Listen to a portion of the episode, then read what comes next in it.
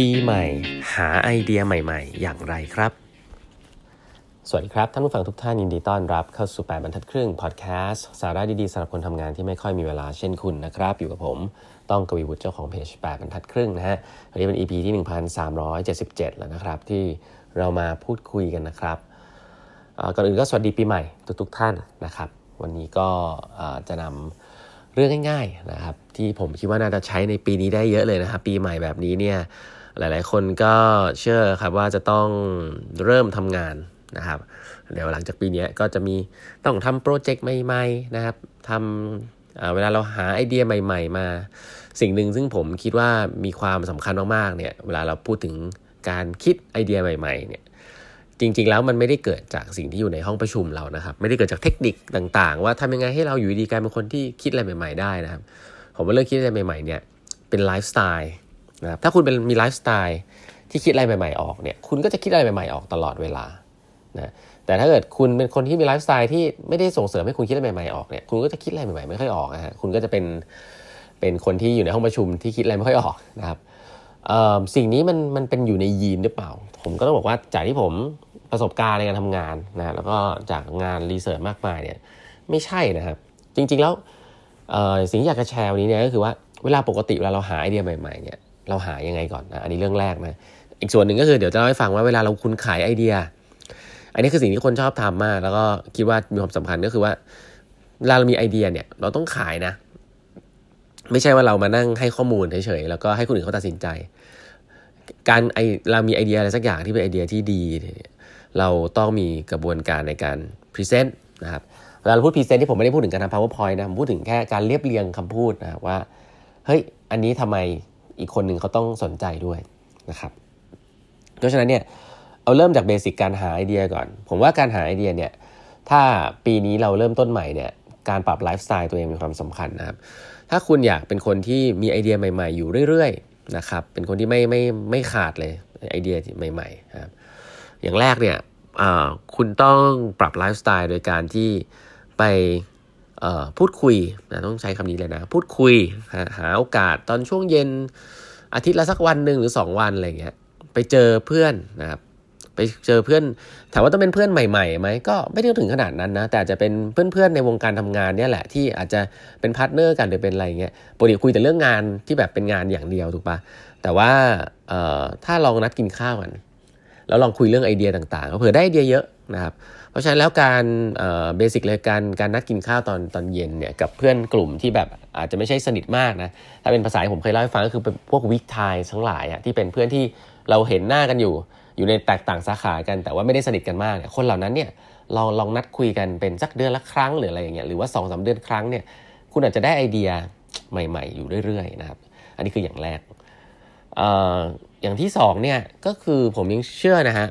ว่าการอ่านหนังสือ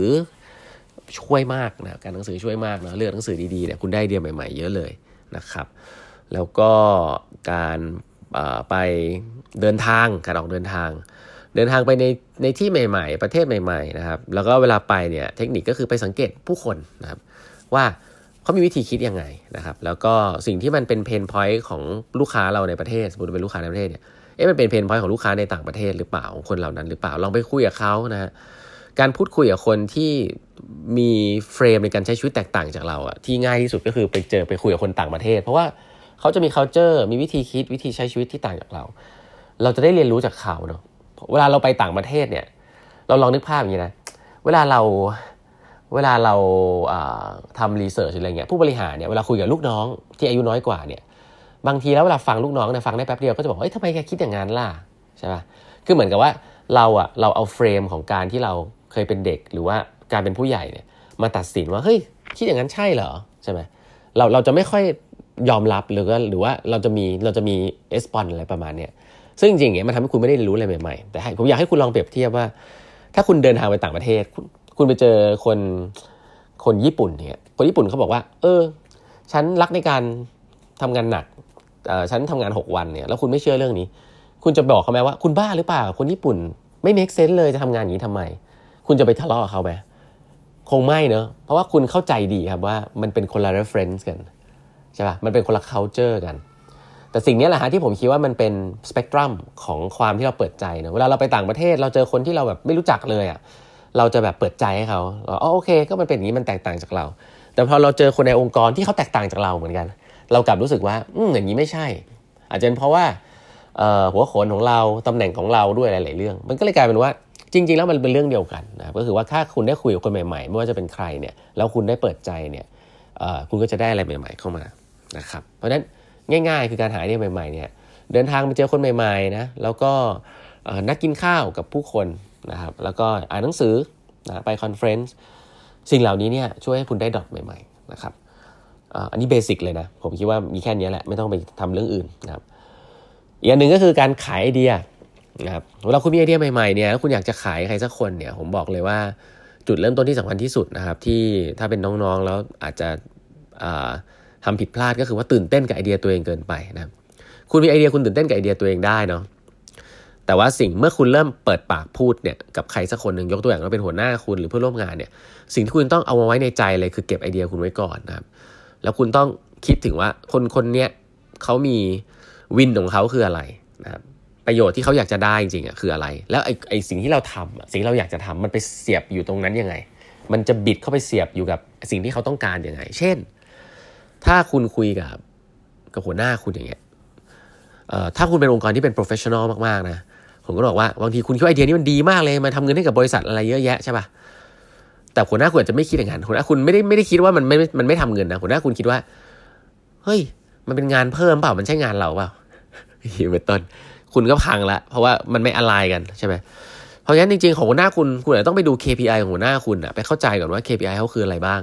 งานเขาเยอะอยู่แล้วใช่ไหมเอ๊ะแล้วไอ้เรื่องนี้มันไปตอบโจทย์อะไรอยู่ตรงไหนบ้างใช่ป่ะเออเขาอาจจะเป็นคนที่มองเออเพื่อนร่วมงานนะที่เป็นคู่แข่งของเขาที่เป็นหัวหน้าอีกแผนกว่าเฮ้ยไอ้คนนั้นมันทำอะไรอยู่วะเราอาจจะต้องพูดว่าเฮ้ยพี่ทีมนั้นมันกำลังทำไอเดียนี้อยู่นะถ้าเราไม่ทำเดี๋ยวมันทำนะอ่าอะไรแบบนี้